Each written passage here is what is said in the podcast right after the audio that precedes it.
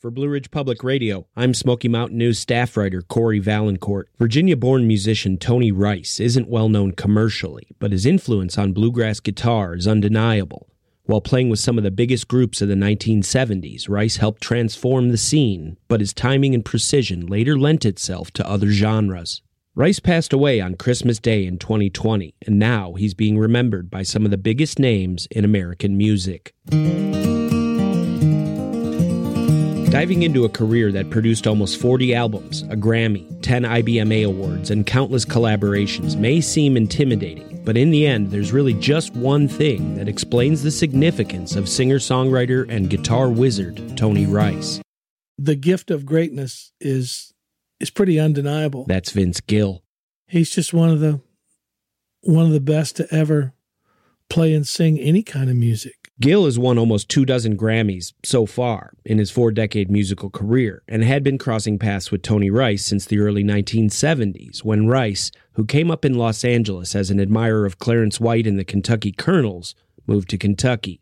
There, Rice joined an early supergroup called Bluegrass Alliance, in which a young Vince Gill later played. I look at certain people in, in, in bluegrass and say, for that generation, that was the gold standard and Tony was that as a singer and as a player was the guy everybody looked up to if you wanted to play and sing bluegrass in that that era. That was that was kind of where you pointed. But that was an era when traditional bluegrass music was changing. The pace of that change was hastened when Rice joined another supergroup, J.D. Crowe and the New South, and put out a seminal 1975 album known simply by its catalog number, Rounder 44 we had our heroes. We had Monroe, we had the Stanley Brothers, we had Lester and Earl, and and Jimmy Martin and folks like that that were our generation prior, but this was our generation. Rounder 44 represented a tradition in transition, with legends Ricky Skaggs on mandolin and singing tenor, Jerry Douglas on dobro, Bobby Slone on bass, and Tony Rice singing lead and slinging that 1930s Martin guitar.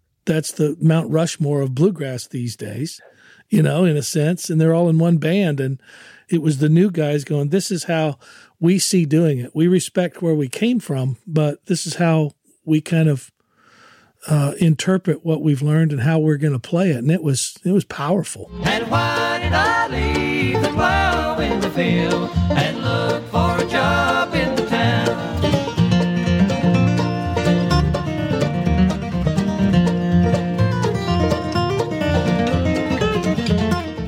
that same time, that same record appeared on the radar of an up and coming guitar player from Chapel Hill who went on to win some Grammys of his own, Jim Lauderdale. When the J.D. Crowe and the New South record came out, uh, you know, it just blew me away. And I was just played that record over and over and would go to great lengths to see them live.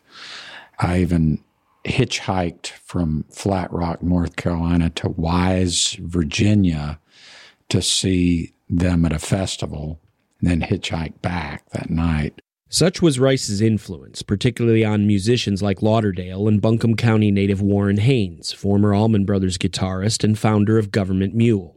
I was probably a late teenager or something like that. And all my folk musician friends, singer songwriter friends, bluegrass friends were all raving about this guy, Tony Rice, who at that time I, I had not heard yet. And then, of course, I, I made it uh, a mission to go check it out. In 1977, Rice joined a progressive acoustic Django Reinhardt influenced alternative bluegrass quintet with mandolin innovator and Grateful Dead collaborator David Grisman.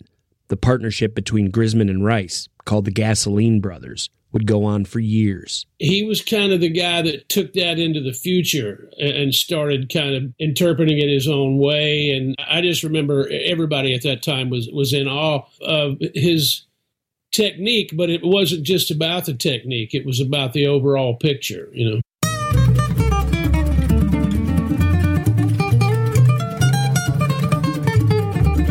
It was people like Grisman and, and, and Tony Rice that were keeping it not only alive, but keeping it growing and, and expanding.